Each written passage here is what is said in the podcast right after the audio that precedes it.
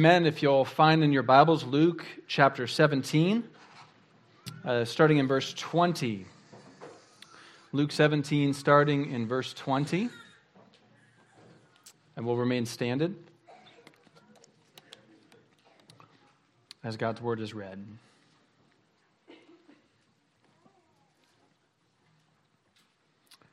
Hear then God's holy word. Being asked by the Pharisees when the kingdom of God would come, he answered them The kingdom of God is not coming in ways that can be observed, nor will they say, Look, here it is, or there. For behold, the kingdom of God is in the midst of you. And he said to the disciples, The days are coming when you will desire to see one of the days of the Son of Man, and you will not see it. And they will say to you, Look there, or Look here. Do not go out or follow them. For as the lightning flashes and lights up the sky from one side to the other, so will the Son of Man be in his day. But first he must suffer many things and be rejected by this generation. Just as it was in the days of Noah, so will it be in the days of the Son of Man. They were eating and drinking and marrying and being given in marriage until the day when Noah entered the ark and the flood came and destroyed them all. Likewise, just as it was in the days of Lot, they were eating and drinking and buying and selling and planting and building. But on the day when Lot went out from Sodom, fire and sulfur rained from heaven and destroyed them all. So will it be on the day when the Son of Man is revealed. On that day, let the one who is on the housetop with his goods in his house not come down and take them away and likewise, let the one who is in the field not turn back. Remember Lot's wife. Whoever seeks to preserve his life will lose it, but whoever loses his life will keep it. I tell you, in that night there will be two in one bed. One will be taken and the other left. There will be two women grinding together. One will be taken and the other left. And they said to him, Where, Lord? And he said to, he said to them, Where the corpse is, there the vultures will gather. This is God's word for us this morning. You may be seated. Oh God, would you bless and add your understanding by your Spirit uh, to the preaching of your holy word? We pray this in Jesus' name. Amen. Uh, this is how the world ends. This is how the world ends. This is how the world ends, not with a bang, but with a whimper. You might be familiar with those closing lines to T.S. Eliot's famous poem, The, the Hollow Men. They're striking words, sort of picturing what if the end wasn't a big uh, event, but uh, like a whimper, sort of the, the, last breath going out from the universe. It's it's a striking image, but it's quite, it's quite wrong. what does Jesus tell us here? It, it, it's not going to end in a whimper. It's not going to fade out. Uh, uh, the expanding universe isn't going to stretch out until all the molecules are so far apart that things just simply cease to exist. No, the king is going to come back.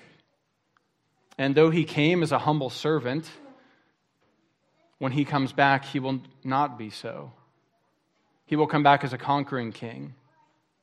He will come back in such a way that everyone will see. Whether they like it or not, they will see this king and acknowledge his power and might, either to their great joy because they're his king, or to their great eternal sorrow because they've rejected him. This is the kingdom that Jesus speaks of in our passage. How then shall we live? That's the question I want to ask this morning. The title is simply Thy Kingdom Come, which is what we pray and did pray this morning. How are we supposed to live? Knowing that Jesus is coming back in such a way as this. We're going to look at three things. We're going to look at number one, that the kingdom is here. Number two, that the king is coming. And number three, how then shall we live? No turning back. No turning back. Number one, the kingdom is here. Uh, the kingdom is here. To, to remind us where we are in the Gospel of Luke, you might have noticed that we skipped over verses 11 through uh, 19. Uh, that's because, believe it or not, uh, we preached on that uh, in 2020 uh, around Thanksgiving time. So you can certainly dig that up. Um, no promises uh, as to the quality of that sermon from that many years ago. But there, if you look at verse 11, it's good for us to remember on the way to Jerusalem, he was passing along between Samaria and Galilee. Remember that this whole time, ever since about chapter 9, uh, 9 verse 51, Jesus has been on his way to Jerusalem. Uh, he set his face to go. Uh, this is his purpose, is to go to the cross for his people to die and to rise again. So his, his face is set, and more and more he is speaking more and more frankly about his kingdom and about his kingship and about salvation that comes through him. And people are either loving him for it and seeing it or hating him for it.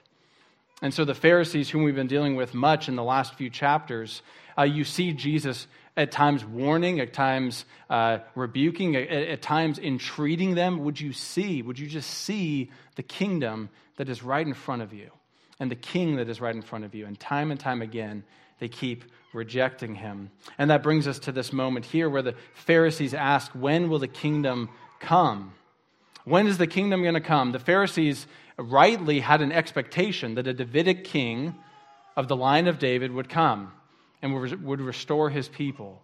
Uh, they knew their Old Testament, as we've said, probably better than we know our Old Testaments at times. And, and they saw there that there would be a Messiah, a king who would come. And here, perhaps mockingly, we don't know the tone, but knowing these Pharisees, perhaps they're saying, you know, uh, Jesus, you speak of this kingdom, so when's it going to come? When's it going to come, Jesus?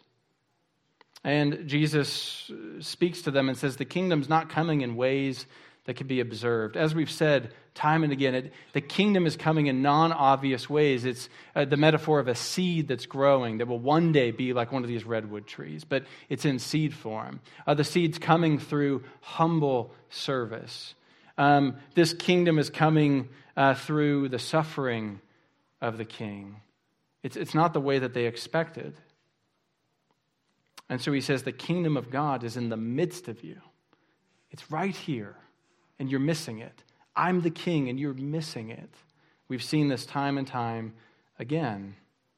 And, and, and what does that ministry look like? If you look in verse 25, Jesus reminds us, but first he must suffer many things and be rejected by this generation. They're helping to fulfill Jesus' words right now. They are the generation uh, of rejecting Jesus the King, who came first uh, to not to be served, but to serve, to give his life as a ransom for many. He set his face to go to Jerusalem.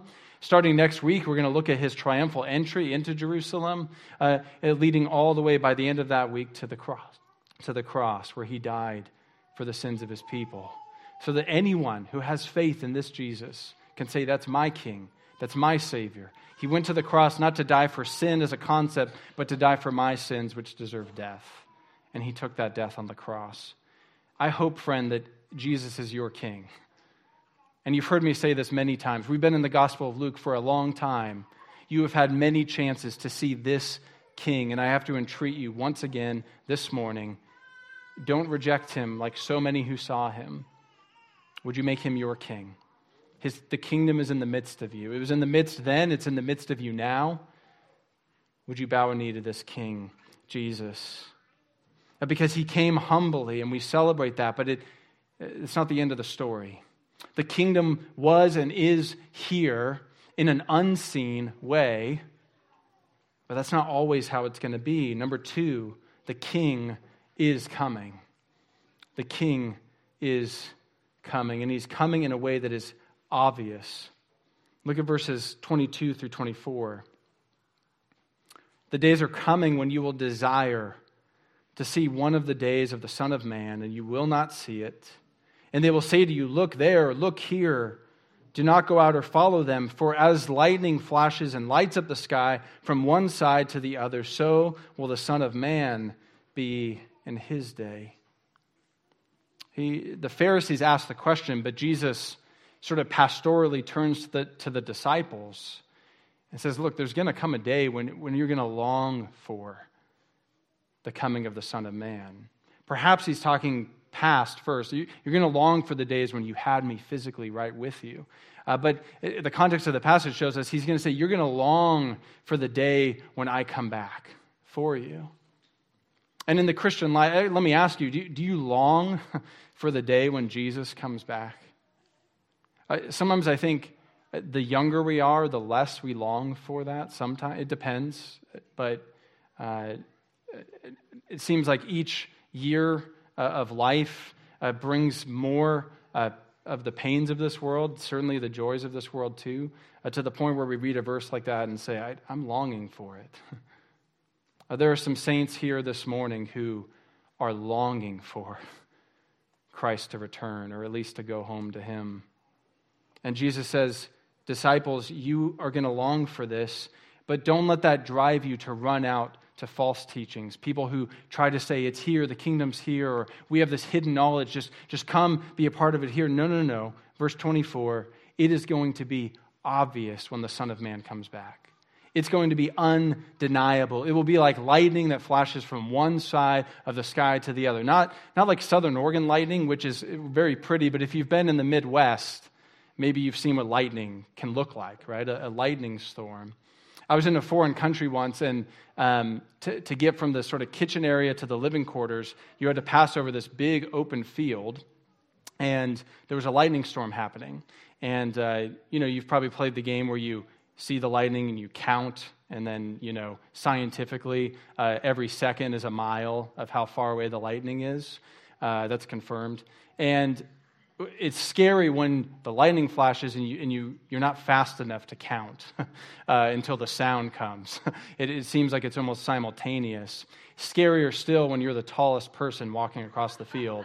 Uh, so you're kind of slouching. And, um, you know, there, there's something about lightning storms like that that just viscerally put the fear of God in you, especially if you're out in the elements. Uh, Jesus says, just like that, the lightning will come in such a way that everyone, enemies of Christ, lovers of Christ, everyone will know the King has come. Uh, the King has come. He will come in a way that's obvious, he will come in a way that's unexpected. If you look at verses 26 through 31, uh, you see he gives the examples of the days of Noah, uh, that Noah was told to build the ark. Uh, God, in his grace, saves Noah and his family. Uh, but the point that uh, Jesus make, makes here is up until the day uh, when the floods came, people were eating and drinking and marrying and just doing life, right? They were just living their life. And then the floods came. And, and these devastating words, and they were all destroyed. And then he says, Think about the days of Lot, uh, Sodom and Gomorrah, and God again graciously saves Lot and his family. And, and what were the people doing right up until the end? Eating, drinking, marrying, buying, selling. None of the things listed there are sinful in and of themselves, but it's the fact that these people were completely unaware, unaware that they were sinners in the hands of an angry God, rightly wrathful against sin, and they just sort of lived their life right up to the end in denial. Like, like we've said, it's as if the tsunami sirens are going off and people just put in earplugs and just keep doing what they're going to do. That's the picture that he gives us so that when Jesus comes, it will be painfully unexpected. We don't know the day or the hour. One commentator uh, helps us remember what it was like on uh, September 11th, 2001. Who can, I mean, who can remember what you were doing when you started hearing news about the towers in New York, right? There's something about events like that that it, it just sears into our memory. Uh, that day was no longer a normal day, but we were probably riding to school or getting ready for work, doing those sorts of things. Well, here's what this commentator says On 9 11, when terrorists destroyed the World Trade Center in New York, it was just an ordinary September morning with people doing all the things that people usually do dropping off their children at school, riding the subway to work, carrying their coffee up the elevator checking their email, getting ready for business meetings. None of them knew what terror was about to strike or that many of them were about to lose their lives. Right? We have these moments in history that uh, sort of uh, give a small picture of what it'll be like one day when Christ comes in an unexpected and sudden, sudden way. And that's really the point that Jesus is making in the rest of these verses, right? That uh, in, in the days of Noah and the days of Sodom and Gomorrah, it's going to come in such a sudden way. In such a sudden way. He, he gives verse 32, uh, which, uh, which is one of the shortest verses in Scripture, but striking. Remember Lot's wife. Do you remember Lot's wife? Right? Lot and his family are saved from Sodom and Gomorrah. They're instructed, don't even look back. And she looks back. And we don't know uh, exactly what the heart uh, behind that, but God is just, and so we know that there was sin involved. And, and here I think we get a hint um, because Jesus says, Whoever seeks to preserve his life will lose it, but whoever loses his life will keep it. Uh, I think, in some sense, Lot's wife looked back longingly, looked back uh, to say, that's my home, that, that's my comfort. I, I don't want to uh, move forward into this new life that God has for me. This will come suddenly, suddenly to the point where he says, if, if you're on your housetop, don't go in and get your goods. Just go, just flee. We think that this probably applies, at least initially, to uh, 70 AD when uh, Jerusalem would be sacked by the Romans. There's horrific accounts of this. And we, and we see elsewhere in the Gospels where Jesus uh, seems to know, uh, as God, he knows this is coming. He's warning his people. But even 70 AD is just a small picture of the judgment that will come one day and the sudden nature of it. And we get to these interesting verses. I tell you, there will be two in one bed, and one will be taken and one left. There'll be two women grinding together, one taken and one left. This is speaking to the both the suddenness and also the division that happens even within families, even between coworkers. All those people that were doing eh, buying and selling and living and marrying, all of the normal stuff of life. There will be surprises on that last day of those who belong to Christ, those who don't belong to Christ. And of course, these are interesting verses uh, for those of us that think, what does the Bible teach about the end times? Is this teaching that there'll be a day uh, when literally two people will be standing there and then sort of one taken and the other left behind, as it were?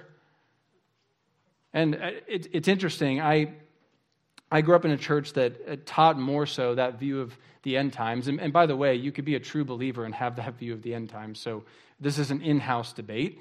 Um, I was so thankful, though, in, in that church as I was given opportunities as a young man to, to preach at the youth group and teach. We were going through Revelation, and I was assigned the week on the rapture. and uh, I, I, didn't i had no convictions of i didn't even know what reformed meant or any of that. But as i was reading and looking in revelation i, I went to my, my youth pastor and said I, I just don't see it. Like I don't, I don't see a moment when god's people are pulled out before the judgment. Uh, i see just like you know in the, in, in the days of moses that god protects his people but judgments come and that leads up to the time when when he gathers up his people on that last day. And my youth pastor who i think was convicted that there was this, what we call a, a pre tribulation rapture, uh, he said, okay, do your work, study it, uh, do your due diligence, and then preach God's word. And he encouraged me to go and, and to preach uh, uh that perhaps uh, there wasn't a rapture in the same sense that we had. I was so thankful for that. Um, but I think, I think to get focused here kind of misses the point. I think here it's, this, it's the suddenness and it's also the division that's happening in these different relationships. Very similar to Luke chapter 12, uh, when Jesus says, I, in verse 49, he says, I came to cast fire on the earth and would that it were already kindled. I have a baptism to be baptized with, and how great is my distress until it is accomplished. Do you think that I have come to give peace on the earth? No, I tell you, but rather division. For from now on, in one house there will be five divided, three against two, and two against three. And he goes on to list these different relationships where painful divisions are made, uh, where one day, whatever else happens in history, one day there will be a division uh, uh, between those who love Christ and those who have rejected him. And so I need to ask you again is he your king?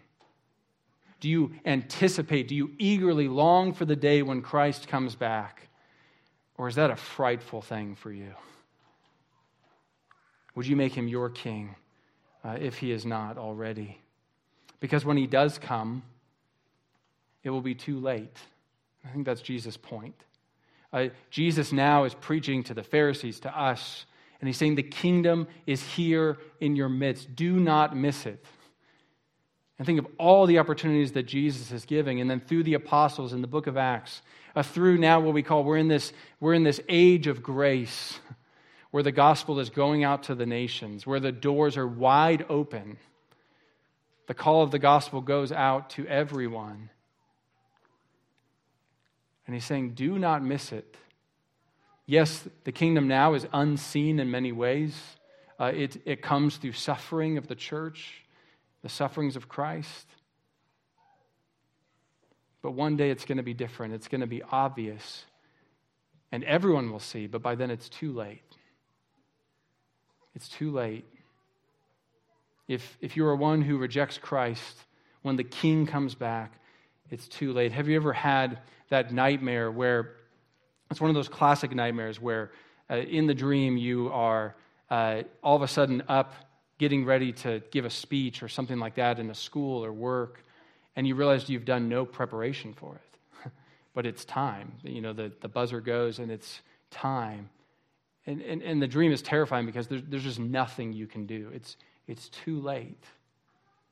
You can't finagle your way out of it, and so will it be when the king comes back. And so, would you put your faith in him now? Or if you're a Christian, would you be reminded that his kingdom is in the midst of us? It's to be served.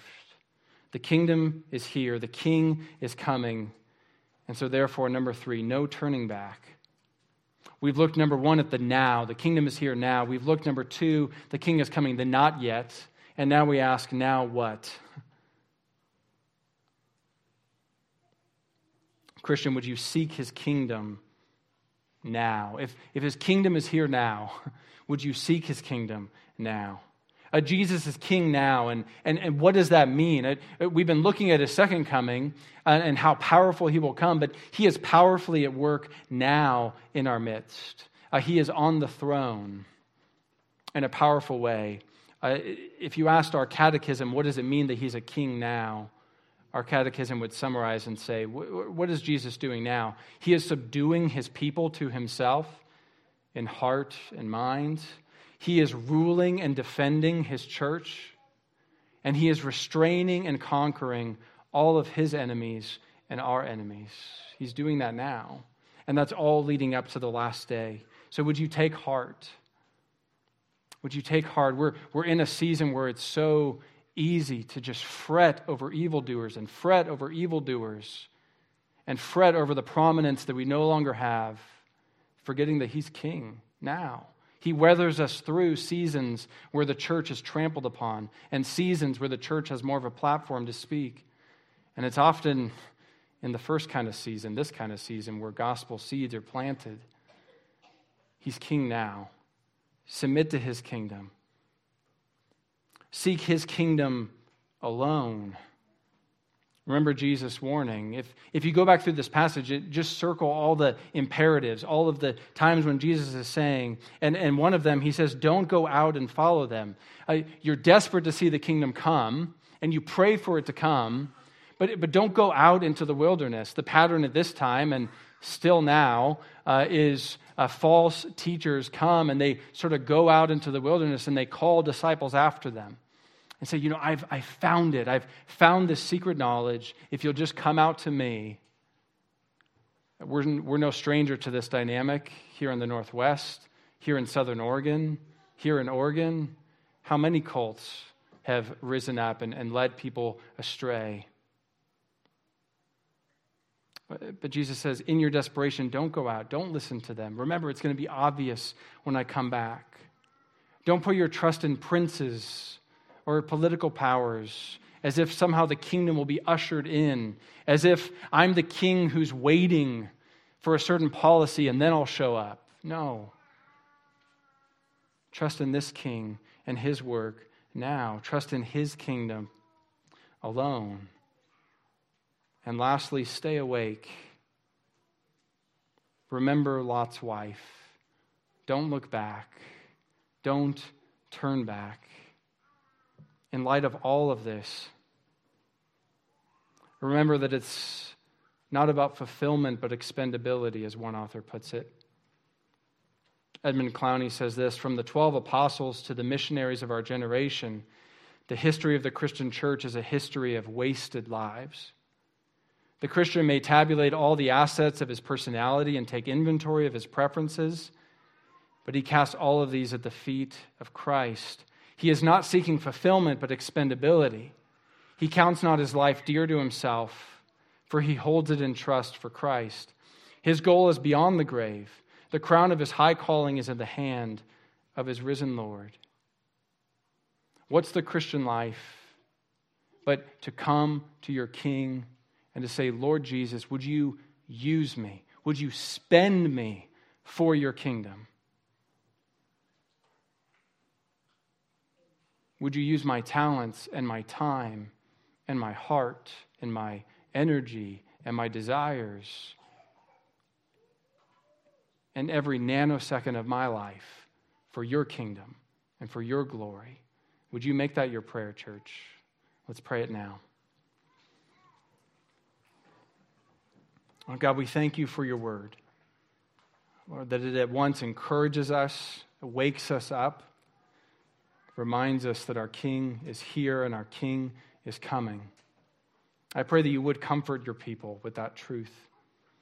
Uh, that even this week we would see your kingdom come and your will be done, first in our hearts, and then in our church, and then in this valley, and across your world, we pray. In Jesus' name, amen.